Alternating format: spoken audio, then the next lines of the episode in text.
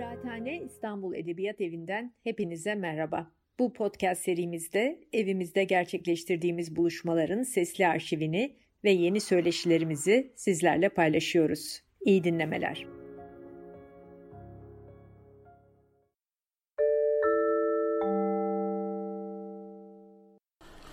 Evet efendim, Tarihi Ahval Ahvali Tarihin bu sezon son bölümüyle karşınızdayız. Ee, aralığında ortasını bulduk. Ee, bir sezon daha çok hızlı bir şekilde geçti. 6. programımız. Evet 6 da 3 de oradan 9 program yapmışız. Evet 2 2 sezonda 9 program. İkinci sezon biraz şeyimizi de arttırdık, hacmi de arttırdık yani. Evet, İlk sezon da tabii 3 3 programda ama e, ikinci sezonda 6 program keyifliydi. Biraz aksımızı da değiştirdik. Evet. Biraz daha bireyler üzerinden e, okumaya e, çalıştık en azından e, birinci e, sezona.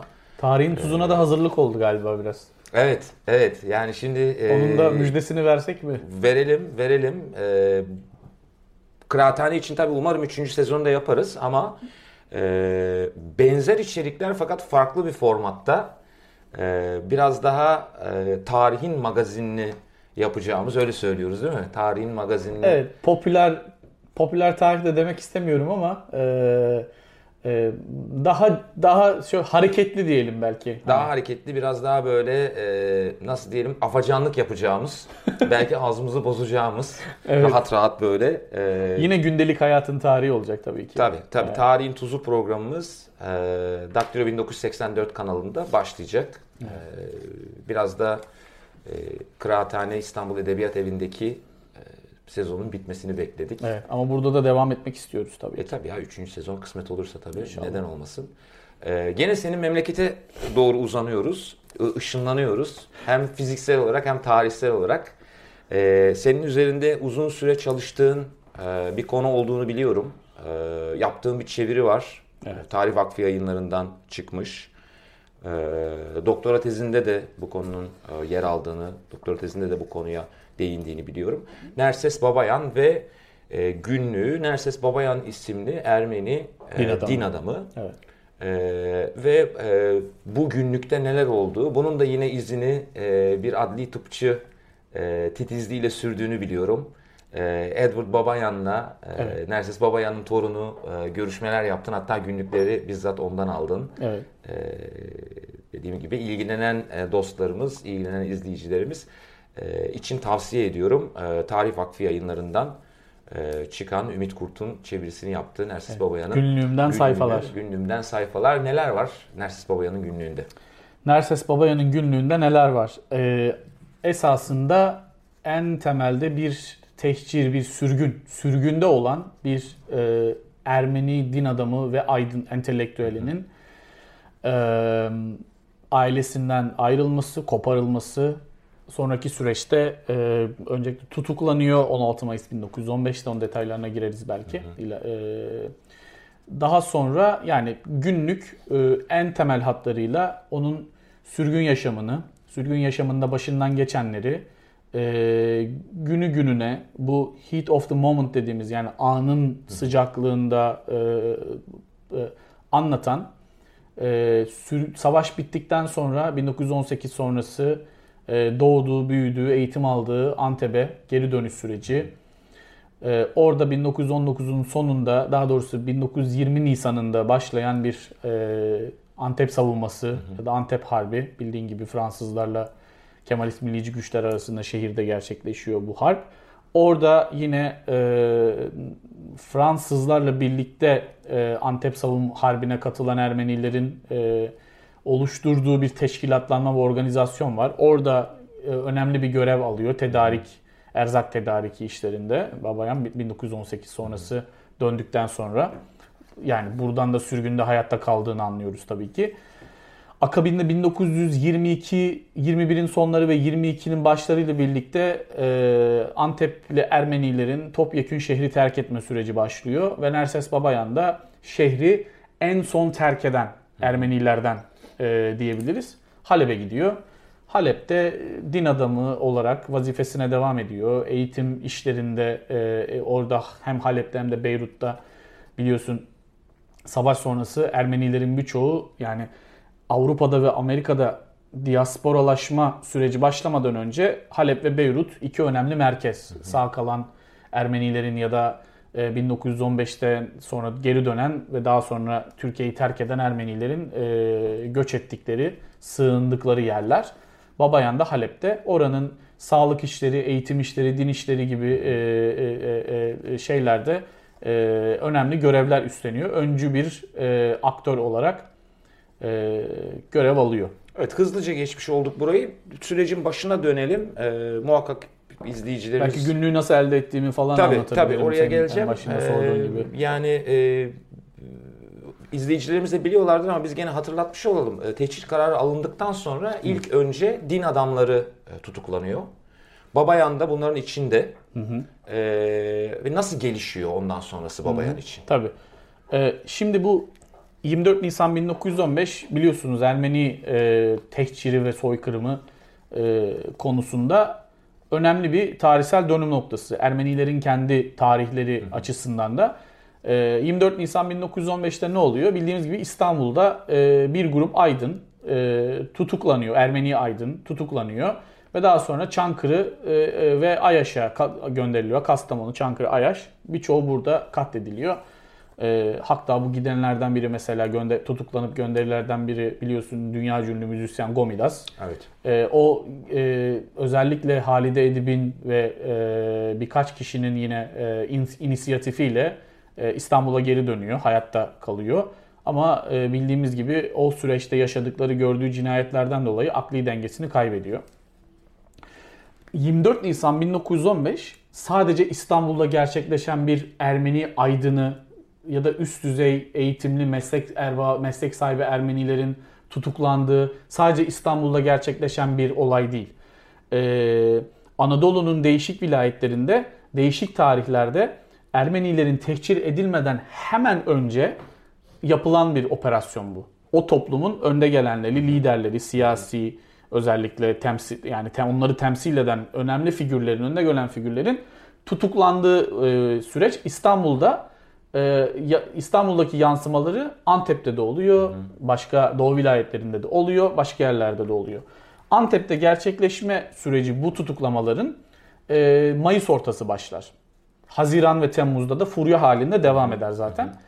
Ee, burada Nerses Babayan da bu ente, bu aydın e, e, grubuna, sınıfına dahil bir din adamı. E, aynı zamanda eğitimci. E, Nerses Babayan 1887'de doğuyor Antep'te. E, Haygazyan ve Atenegan okullarında eğitim alıyor. E, bu Antep'te kurulan iki öne ortaokul lise düzeyinde okullar bunlar modern tabirle. Daha sonra din adamı olmak için Kudüs'e gidiyor. Kudüs'te din eğitimi alıyor. E, din, din adamı oluyor. Orada te- teoloji okuyor.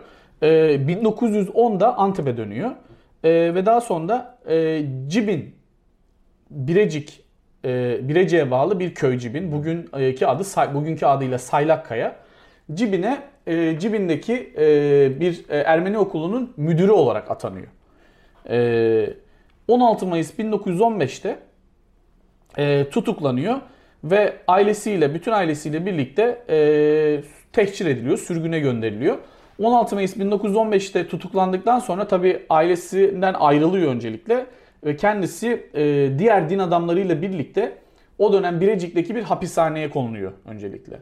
İşte günlüklerinde mesela o hapishanede kalırken demir parmaklıkların oradan Fırat'a bakıp oradaki cesetleri gördüğünden falan bahseden, işte sürgün edilmiş ve yollarda katledilmiş Ermeni cesetlerinden bahseder.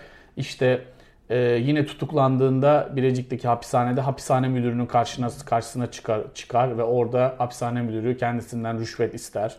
E, bunun gibi günlüğünde yine bu, bu e, günü gününe başından geçen bu hadiseleri anlatıyor.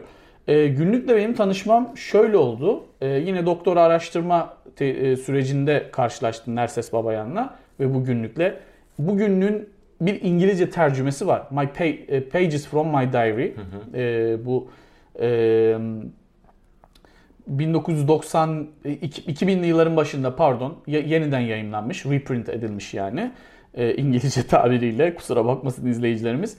E, ancak ben e, bu metni e, özellikle bu günlüklerle ve hatıratlarla e, hassaten ilgilendiğim bir dönemde bu metnin orijinalini görmek istedim. Yani Ermenice nasıl yazılmış? Çünkü e, Nerses Babayan'ın ana dili Ermenice, Ermenice yazarak ve olayları Ermenice düşünerek ve Ermenice yaşay Ermeni o dille yaşayarak kaleme alıyor.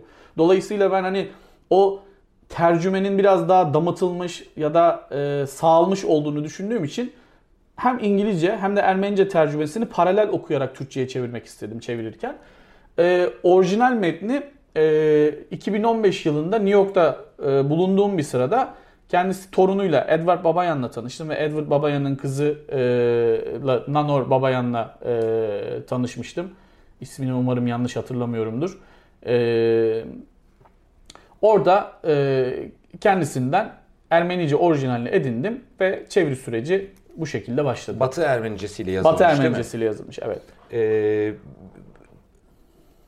Biricik e, izleyicilerimiz de hatırlayacaktır. E, Cemil Bahri Könne bölümünde aslında bizim gündemimizdeydi. Evet. Aynı dönemdeler. E, aynı dönemde ikisi de Biricik'te bulunuyor. Doğru mu? Ee, yani esasında evet. E, hani Könne'nin ancak yani Bahri Könne'nin, Cemil Könne'nin aktif olduğu dönem daha çok e, yani en azından bizim bildiğimiz hı hı. Aralık 1915 ve sonrası. Hı hı. Aralık 1915 neden e, özellikle bu tarihi verdim? Bu e, Antep'teki protestan Ermenilerin hı hı. tekçirinin başladığı dönem. İlk önce Ortodoks, Gregorian olanlar. Ağustos başında 15'te tehcir edilmeye başlıyor. E, Katolik ve Protestan Ermenilerin tehciri biraz daha geç bir süreç. Hatta Protestan Ermeniler Antep'te e, tehcir edileceklerini düşünmüyorlar, ihtimal vermiyorlar. Onlar için ciddi bir e, bir şaşkınlık ve darbe e, hissiyatı gibi karşılanıyor bu bu anlamda. Nerses Babaya'nın günlüklerinde yani tarihçi olarak Şimdi tabii ki bu bir e, baktığın zaman otobiyografik nitelikte bir metin, bir tekst. Aynı zamanda e, tabii hat bir anı. E, şimdi arşiv malzemelerinden, e, arşiv belgelerinden e, bu anlamda farklı bir sınıflandırmaya ve biraz da o belgelerden, o kaynaklardan daha az güvenilir kabul edilir tarihçiler açısından. Daha yani daha pozitivist e, meseleye yaklaşan tarihçilik e, ve tarihçiler açısından işte anıların, hatıratların, bu tür bu tür böyle e, otobiyografik e, e, metinlerin ya da belgelerin güvenilirliği her zaman tartışıla gelmiştir. Ancak aslında e, e, tarihçilik, tarih yazım ve tarihçiler açısından e, ben bu tür metin, bu tür kaynakların paha biçilmez değerde olduğunu düşünüyorum. Tabii ki bu kaynaklarda geçen bu, bu metinlerde geçen bilgileri, anlatıları diğer belgelerle ve dokümanlarla, arşiv malzemeleriyle paralel, etkileşimli ve karşılaştırarak okumak gerekiyor. Tarihsel metodoloji açısından bu olmazsa olmazdır. Ancak bu anlatılara da e, hani böyle sanki laboratuvarda bir deney yapıyormuş gibi e, e yaklaşmamamız gerekiyor.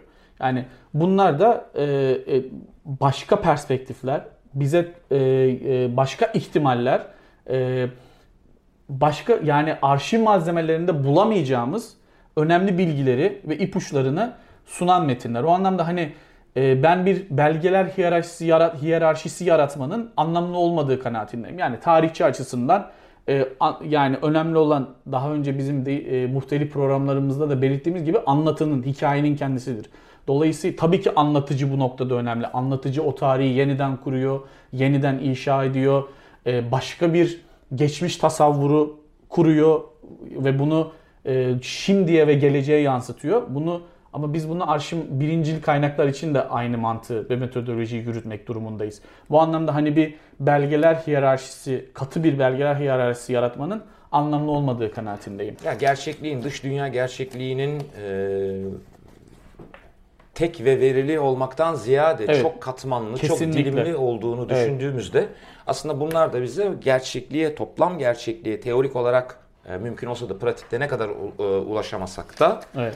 e, bir adım atmamızı, biraz daha bütünlüklü bir şekilde, biraz daha bütüncül bir şekilde hakim olmamızı e, sağlayan bir evet. e, gerçeklik dilimi aslında. Bu da Aynen. bir gerçeklik katmanı. Çoklu epizotların e, yani aslında bu tür anlatılar bize e, unutturulmuş e, ya da unutturulması e, planlanmış, düşünülmüş epizotların da e, epizotların da e, olduğunu, onların tarihini de anlatan, hatırlatan bir şey.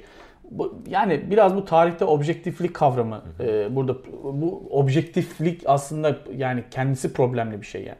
Tarih hele bu bu konu bu hassas mevzularla ilgili bu dönemle ilgili meselelere yaklaşırken e, böyle bir bilimsel bir e, mutlak objektiflik yakalamaya çalışmak e, dediğim gibi e, bence tarihsel değil hı hı. en başında. E, yani e, bu tür kaynakların da bu tür malzemelerin de e, yarattığınız anlatının e, önemli parçalarından biri olduğunu ya da o boşlukları dolduracak önemli parçalardan biri olduğunu akılda tutmakta yarar var. Aslında Mert'ciğim e, baktığın zaman şimdi Holocaust'la karşılaştıralım. E, bu Holocaust literatüründe de e, yani kurbanların e, yazmış oldukları notlar, günlükler, hatıratlar, e, bunlar gibi kaynaklar neredeyse 60'ların sonuna kadar es geçilmiş. Bunların birçoğu Yidişçe yazılmış mesela. Yidiş dediğimiz e, Almanca ve İbranice'nin karışık olduğu bir, e, bir, bir dil. Özel bir kendine özgü müstakil bir dil. E, bu tabi bir o dili konuşama ölü bir dil sonuçta. On, on, oradan bir teknik bir sorun var. Ancak daha çok bu e, objektiflik meselesine takınıldığından e, bu tür e, kaynaklar, bu tür malzemeler Holocaust'u anlatırken bile, Holocaust'un tarihini yazarken bile dönemin çok önemli tarihçileri tarafından e, nasıl söyleyeyim göz ardı edilmek değil de ıskartaya çıkartılmış.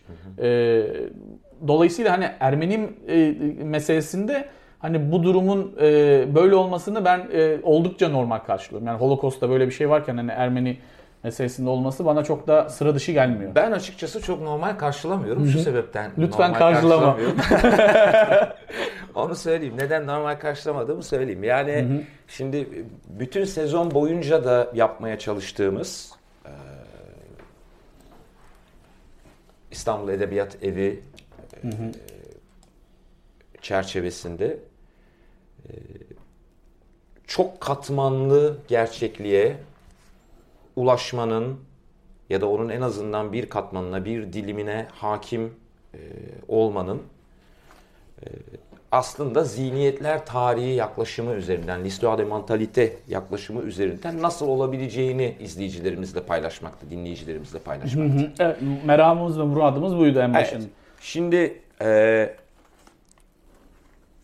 Anales okulunun, Anal okulunun çalıştığı döneme, bunları ürettiği döneme baktığımızda evet belki e, Ermeni tehcirinden, Ermeni soykırımından sonra ama Holokost'tan önce. Hı hı.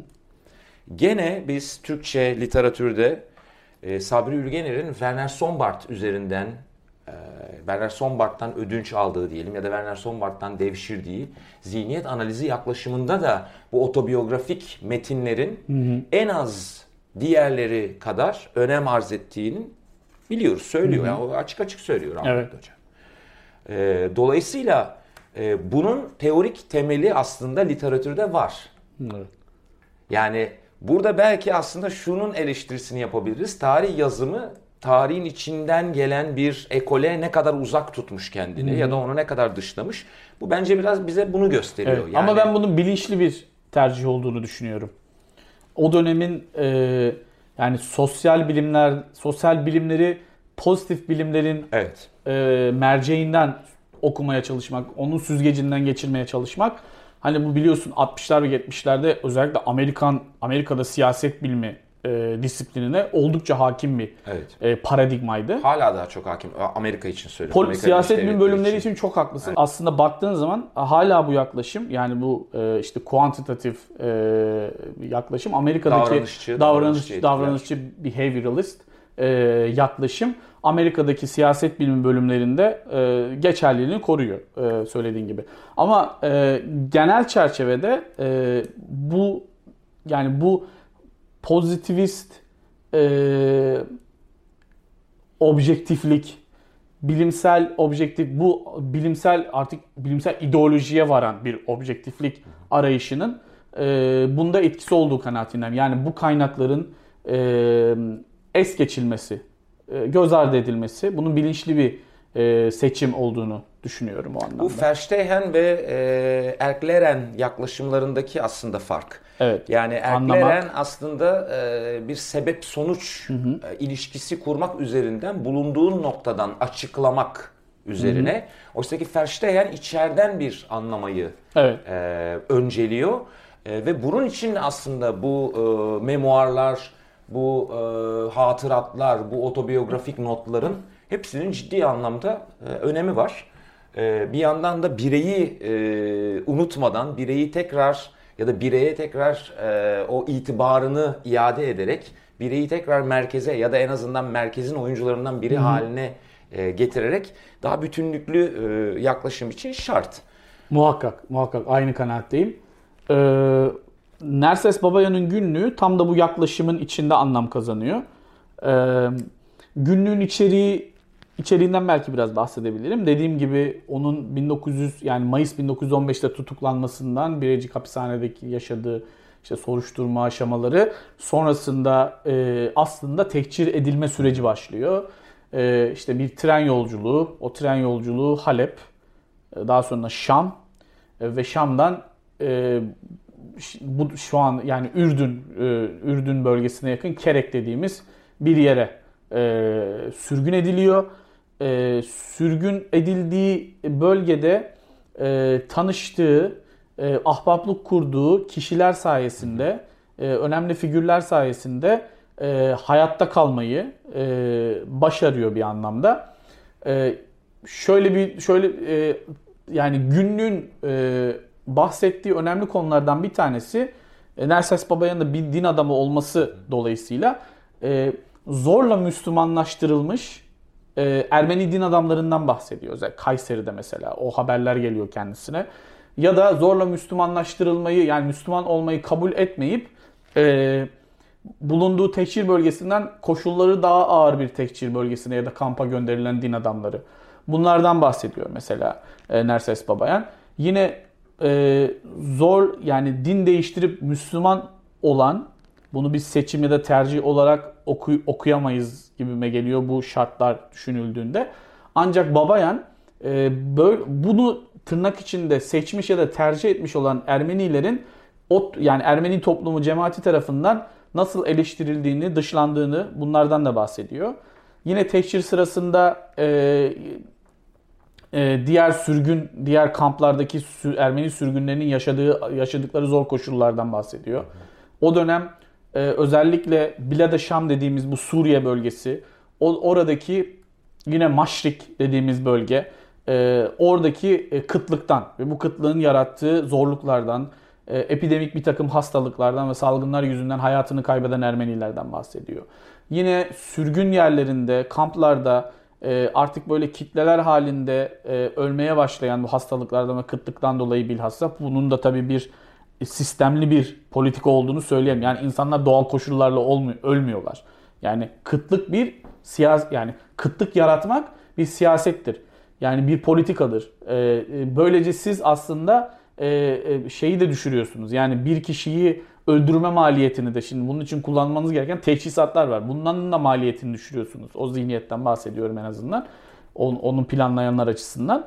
E, o kişilerin e, nasıl e, onlara e, mezar bulunamadığı için, mezar yeri bulunamadığı için üst üste e, böyle nasıl gömüldüğünü anlatıyor. Çok e, çarpıcı bir biçimde. Yine e, onların gömülmesine ya, e, gömülmesine yardım eden Ermeni sürgünlerden bahsediyor. İşte bazılarının dini törenlerle, ayinlerle bile yani aslında son vazifelerini bile yerine getiril, getirilmediğinden bahsediyor. Topyekün baktığımız zaman tekçir dediğimiz e, resmi ideolojinin diyelim e, yeniden yerleştirme, Ermenileri bir yerden alıp başka bir yere göç ettirme olarak işte e, onların güvenliklerini sağlayarak, onlara gerekli erzak gıda yardımı sağlayarak hani bunun e, tam da o orada yaşayan, bunları deneyimlemiş, görmüş, geçirmiş bir e, e, din adamının e, nasıl yaşadığını, nasıl Aydın- deneyimlediğini, aydın bir din adamı. aydın bir din adamının, aynı eğitimci bir din adamının e, nasıl yaşadığını, yani bunun nasıl tam tersi yaşadığını ve dolayısıyla tehcirin kendisinin aslında Ermenilerin e, hayatta kalmaması adına e, düzenlenmiş ya da tam tersine gerekli önlemlerin alınam, alınmamış, bunun e, bilinçli bir ve sistemli bir şekilde yapıldığını gösteren e, nasıl bir operasyon olduğunu da e, bu anlamda gösteren önemli bir kaynak. Altını çiziyorum burada bunun. Yani o bilimin soğuk yaklaşımlarından, mesafeli yaklaşımlarından da bizi tekrar e, bireyi merkeze aldığımızda insan olmanın e, ılıklığına e, getirecek. Yani ve e, bütün bu olan bitenler biz uzaktan baktığımızda hele ki tarihe baktığımızda orada bir yerlerde yaşanmış. E, işte birileri almış, birilerini götürmüş ama işte o insanların birer ismi var. O insanların Evet. yaşadıkları gündelik hayatı var. O gün içinde geçirdikleri e, ruhlarına dokunan e, hadiseler var. Bunları anlamamız için de aslında son derece faydalı. Yani e, bu son söylediğin nokta ya, hakikaten önemli. Bu insan e, olmanın e, sen ılıklığı dedin. E, yani Babayan e, bize tabii ki trajik bir şey anlatıyor. Tabii ki çok korkunç bir ş- şeylerin, olayların, hadiselerin gerçekleştiği bir e, bir, bir, bir şey anlatıyor. Bir e, bir yaşam anlatıyor. Ama bir taraftan da bize oradaki o, o, o mahalledeki gündelik hayat anlatıyor. Tabii. Ve bunu o kadar e, yani tırnak içinde sıradan anlatıyor ki. Yani bir güne nasıl başladığını, o günün nasıl devam ettiğini, nasıl sonlandığını ve ertesi günü yine aynı şekilde birbirini nasıl tekrar ettiğini. Ya bu anlamda biz aslında biz esasında yani e, tehcirin e, gündelik e, hayatını, e, tehcirin gündelik yaşama nasıl yansıdığını, yine Babayan'ın e, yani böyle abartılı olmayan, e, çok fazla e, meseleyi böyle e, dramatize etmeden yani gündelik hayatın kendisini bize anlatıyor. Bu da e, yani bu tekstin kendisini e, tarihçilik açısından bana göre çok da değerli ve önemli hale getiriyor. Evet bu şekilde de kapatmış olalım istersen. Kapatalım. Yani sadece e, bu 6. bölümümüzün değil e, tarihi ahval ahvali tarihin İkinci e, sezon. ikinci sezonunun da sonuna gelmiş olduk. Evet. E, eksik olmasınlar e, İstanbul Edebiyat Evi ağırladı gene ikinci sezonumuzda. E, umuyoruz üçüncü sezonu da e, burada yapmak kısmet olur.